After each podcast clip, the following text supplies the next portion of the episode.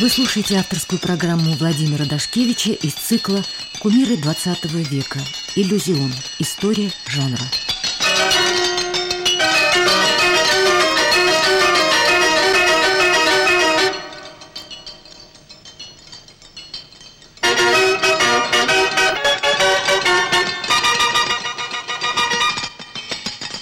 Добрый вечер, дорогие радиослушатели. С вами Владимир Дашкевич. Сегодня мы поговорим о творчестве композитора Олега Коровойчука.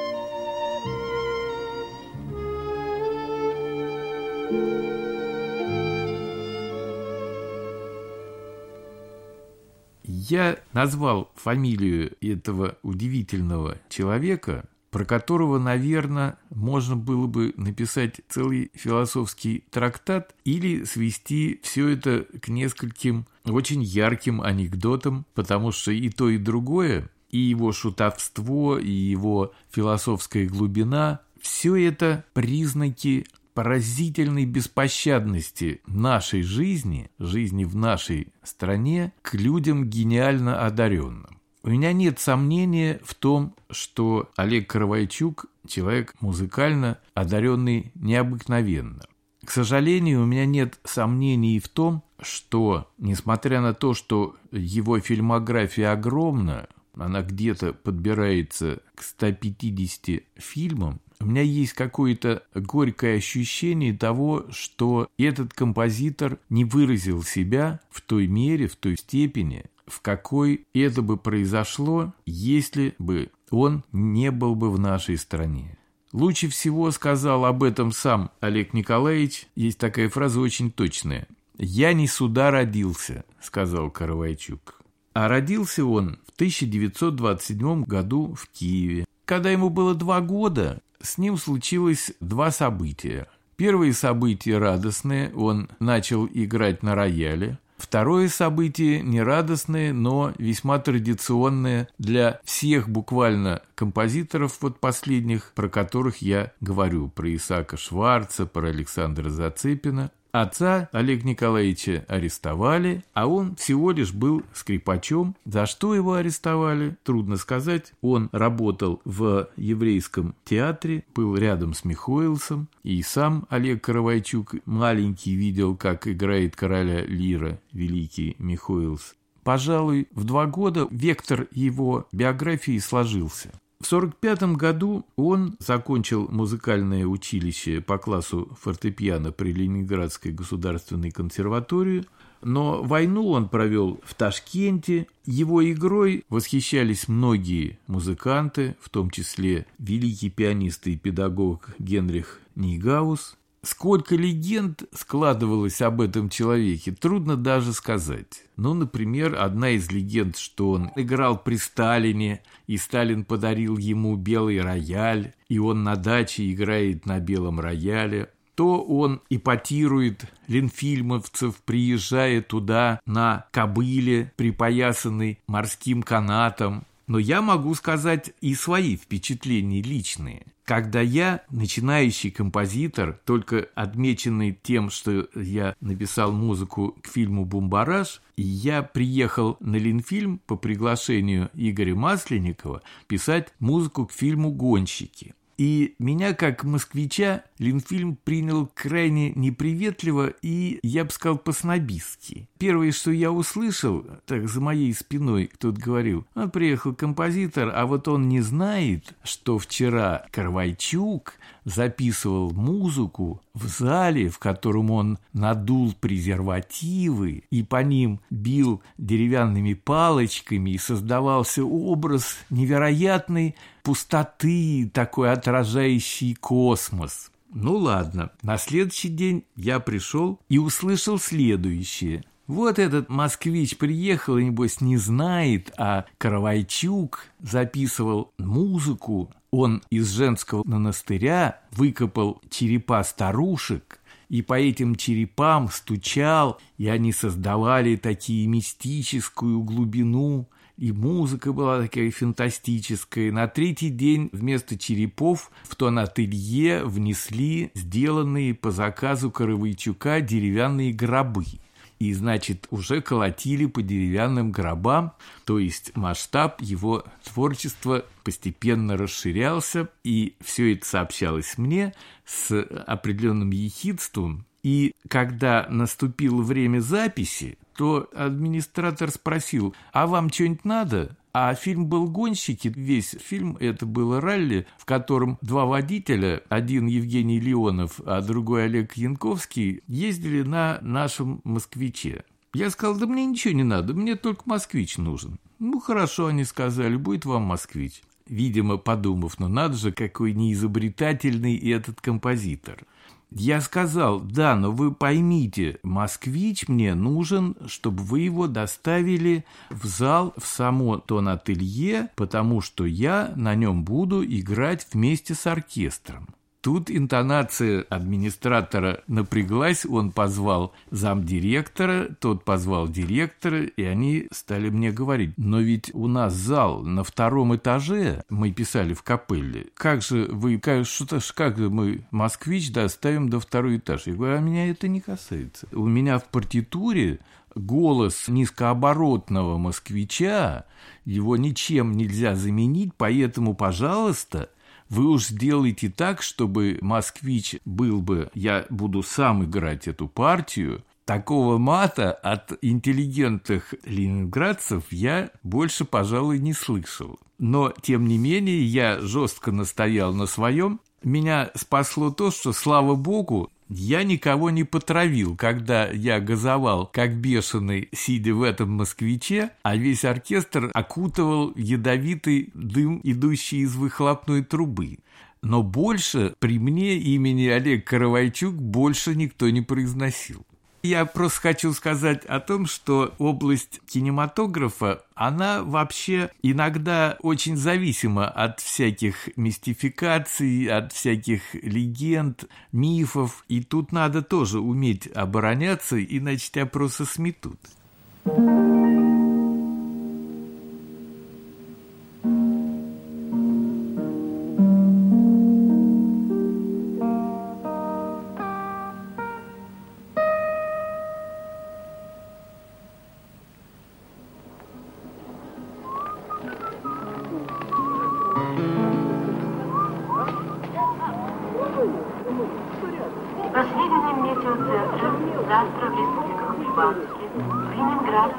регистрации областях, а также в Рижне, сохранится морозная погода. Температура минус 15-17 градусов. В Молдавии и южных областях Украины ожидается потепление.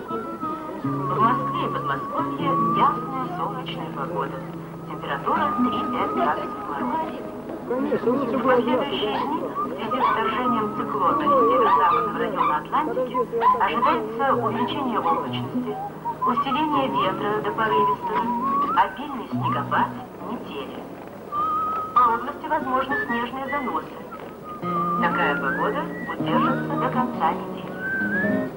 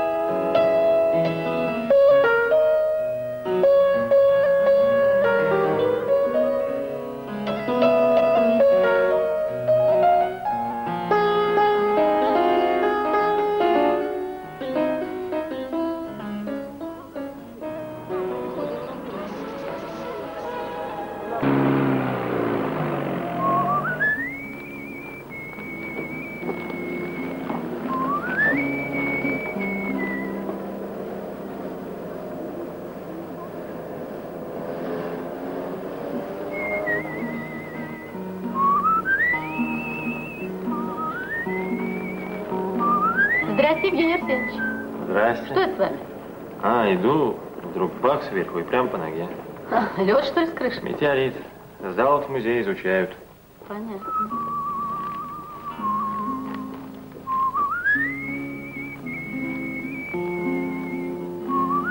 Здрасте, Евгений Арсеньевич. Здрасте. Что это с вами? Да вот пригласили сниматься в кино на роль Тамерлан. Хожу, тренируюсь. Да.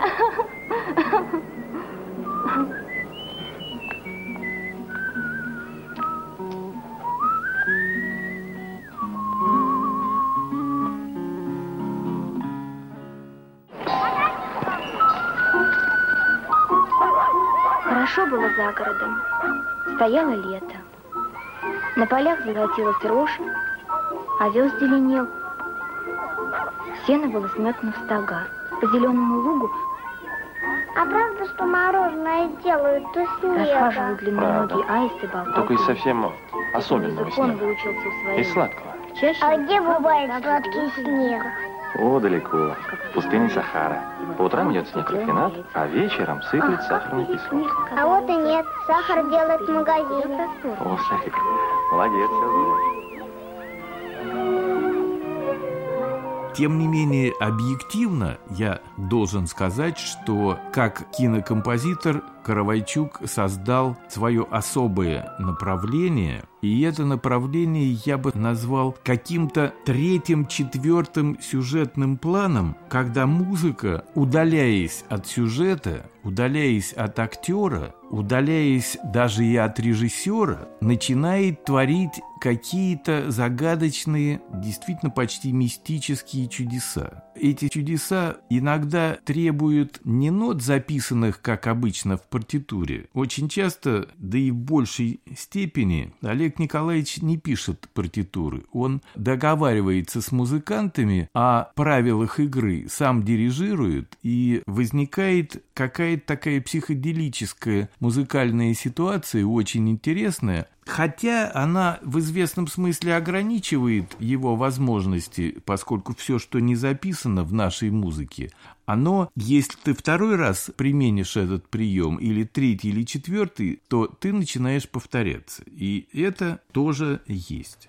В чем, мне кажется, беда Каравайчука? Во-первых, глубочайшее непонимание его со стороны коллег-музыкантов. Он совершенно по-другому представляет себе музыку как структуру и как область существования какого-то мистического, в то же время очень определенно понимает, что в этом мистическом записана судьба человечества. И он в большей степени, чем кто-либо, умеет быть к этому причастен. Но при этом у него есть один недостаток, который бы я назвал переизбытком гениальности. Гениальность тоже должна быть умеренной, как это ни странно. Один из его недостатков – это фотографическая память. Он запоминает все, что написано, и в этой написанной музыке ему становится очень трудно заниматься творчеством, потому что он все время в плену массы аналогий. Он помнит все, что было до него, и волей-неволей ставит себя в зависимость от этого написанного. Поэтому он очень часто нарочито берет такие музыкальные формулы, которые, повторяясь, не уходят в сторону развития. Они как бы зависают в воздухе, и вот это зависание он э, виртуозно умеет разрабатывать.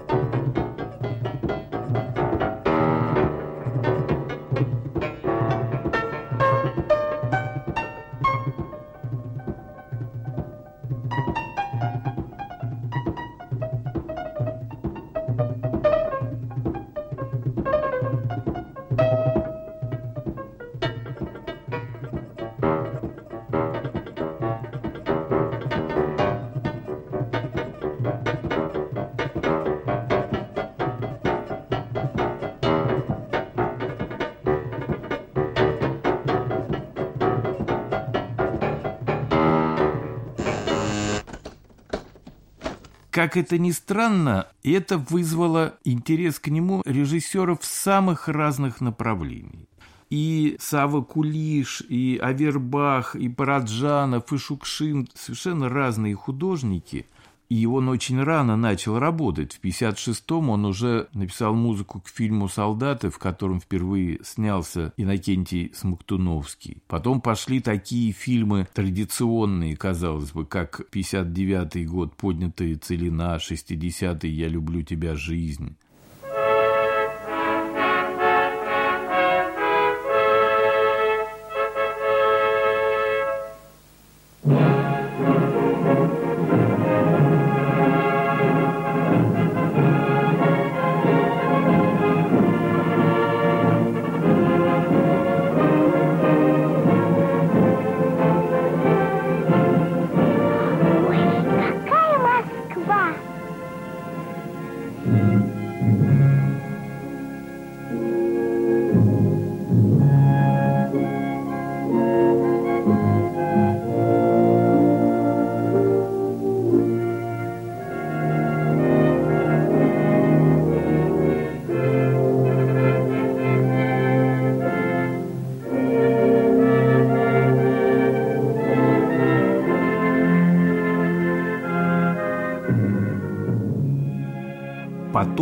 Пошел уже другой пласт – городской романс. «Монолог» – замечательный фильм 1972 год.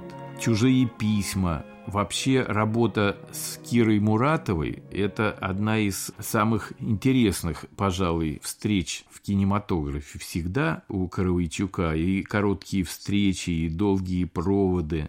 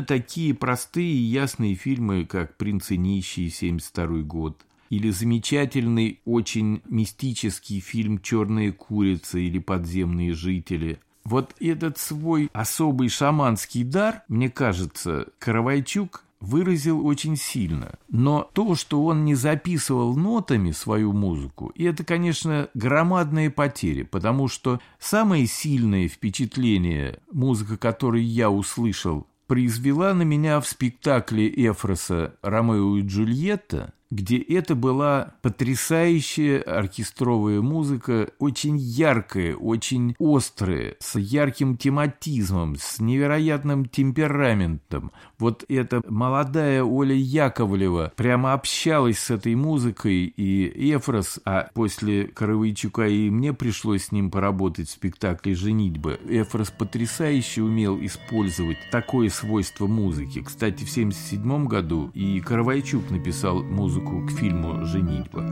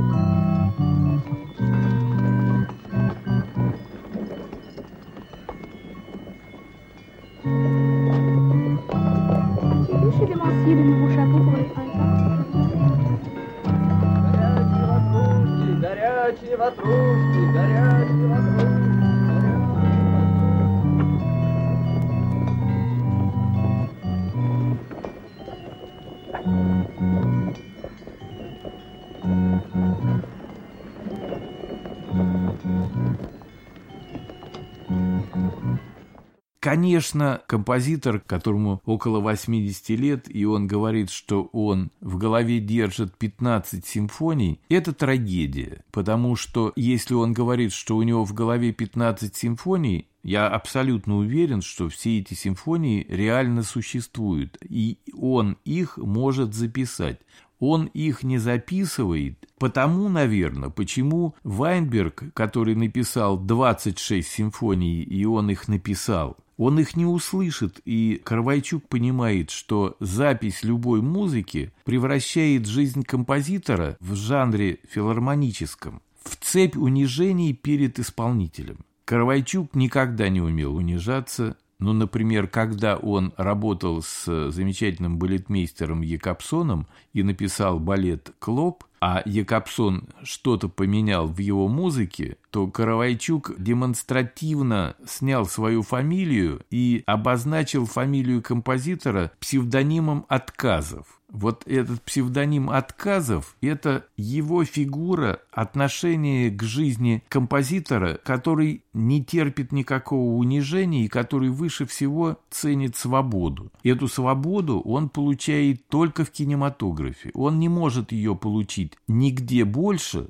потому что если он напишет какую-то музыку, какая бы замечательная она ни была, ему придется унижаться. Не все на это способны, многие предпочитают просто молчать и держать, как Олег Каравайчук, эти 15 симфоний в себе, для того, чтобы не идти на поклон к дирижерам не очень высокого класса, которые потом скажут, что у них нет времени, что в этом году нельзя, а в следующем у них заказы и так далее. Вот я думаю, что Каравайчук один из плеяды потерянных гениев, которые оказались не нужны в целом нашей стране. И может быть, может быть, поэтому она и распалась. Может быть, поэтому она распадется еще раз. И я думаю, что в музыке Каравайчука ответы на эти вопросы есть, если ее внимательно послушать.